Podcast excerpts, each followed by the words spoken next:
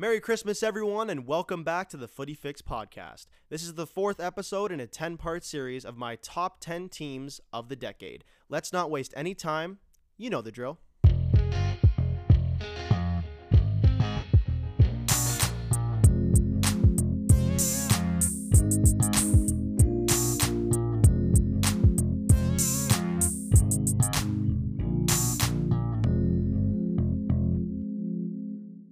Coming in at number seven, Liverpool 2018 2019. Starting 11 from front to back, Alisson Becker in net, Virgil van Dijk and Joel Matip as the center backs, with Trent Alexander Arnold and Andy Robertson as the fullbacks.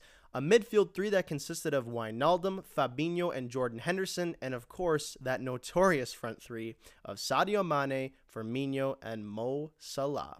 A simply dominating team. So let's start off with their defense because I know that this team was really known for its offense, but we got to give credit where credit is due. With key players like Virgil van Dijk, TAA, and Robertson leading the back line, you had that lethal combination of being both impenetrable on the defensive end and unstoppable on the offensive end, with these fullbacks making quick forward runs, delivering through balls, and delivering darting crosses coming from the wings.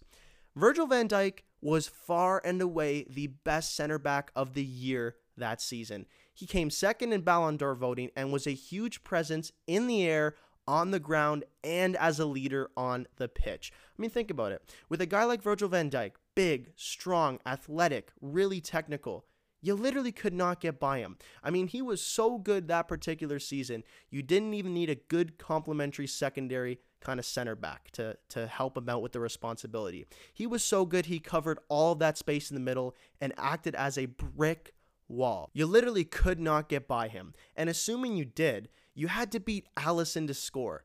As a team, Liverpool only conceded 22 goals the entire season domestically, and Alisson notched 21 clean sheets. 21 clean sheets. These are Buffon numbers. These are Casillas numbers. At the time, the guy was the best goalkeeper in the world, bar none. Today, he's, I would say, top three, and I would only really put uh, maybe Jan Oblak and Neuer ahead of him. But at the time, what quality in the defensive end. We're talking Van Dijk and Alisson. These are big guys. These are leaders of men on the pitch. And it was incredibly hard to score against this team hence them only allowing 22 goals against for the entire season. And we talk about teams being dominant defensively, and they're recognized for it, right? Like the teams I mentioned yesterday, Juventus, or number 10 on the list, Atletico Madrid. These teams were known for their defensive prowess. But Liverpool was actually known for its offense despite putting up such good numbers on the defensive end. But let's talk about that historic offense.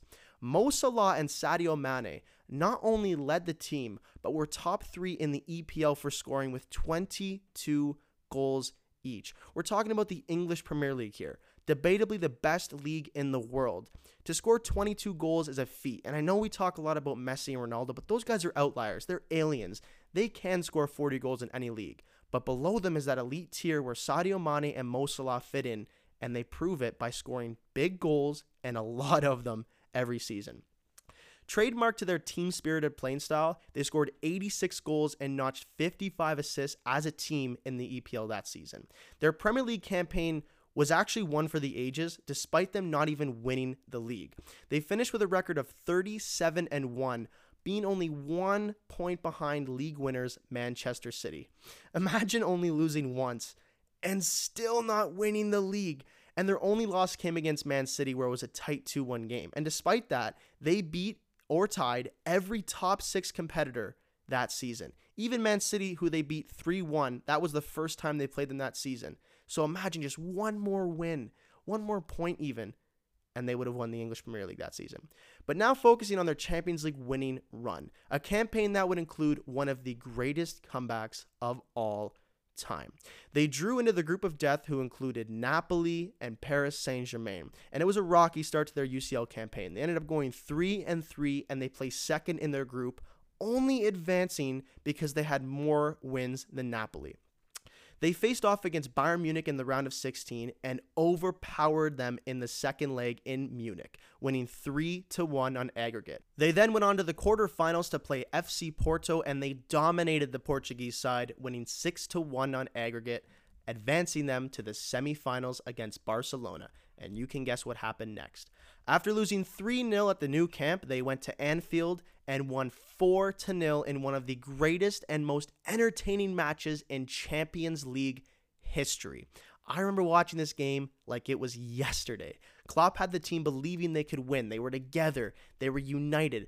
Anfield was going crazy. All of the fans were behind them, supporting them, and believed that they could come back from this huge deficit. And on top of that, Liverpool were clinical on the offensive end. A moment of brilliance from Alexander Arnold combined with a great finish from Divock Origi made the impossible possible.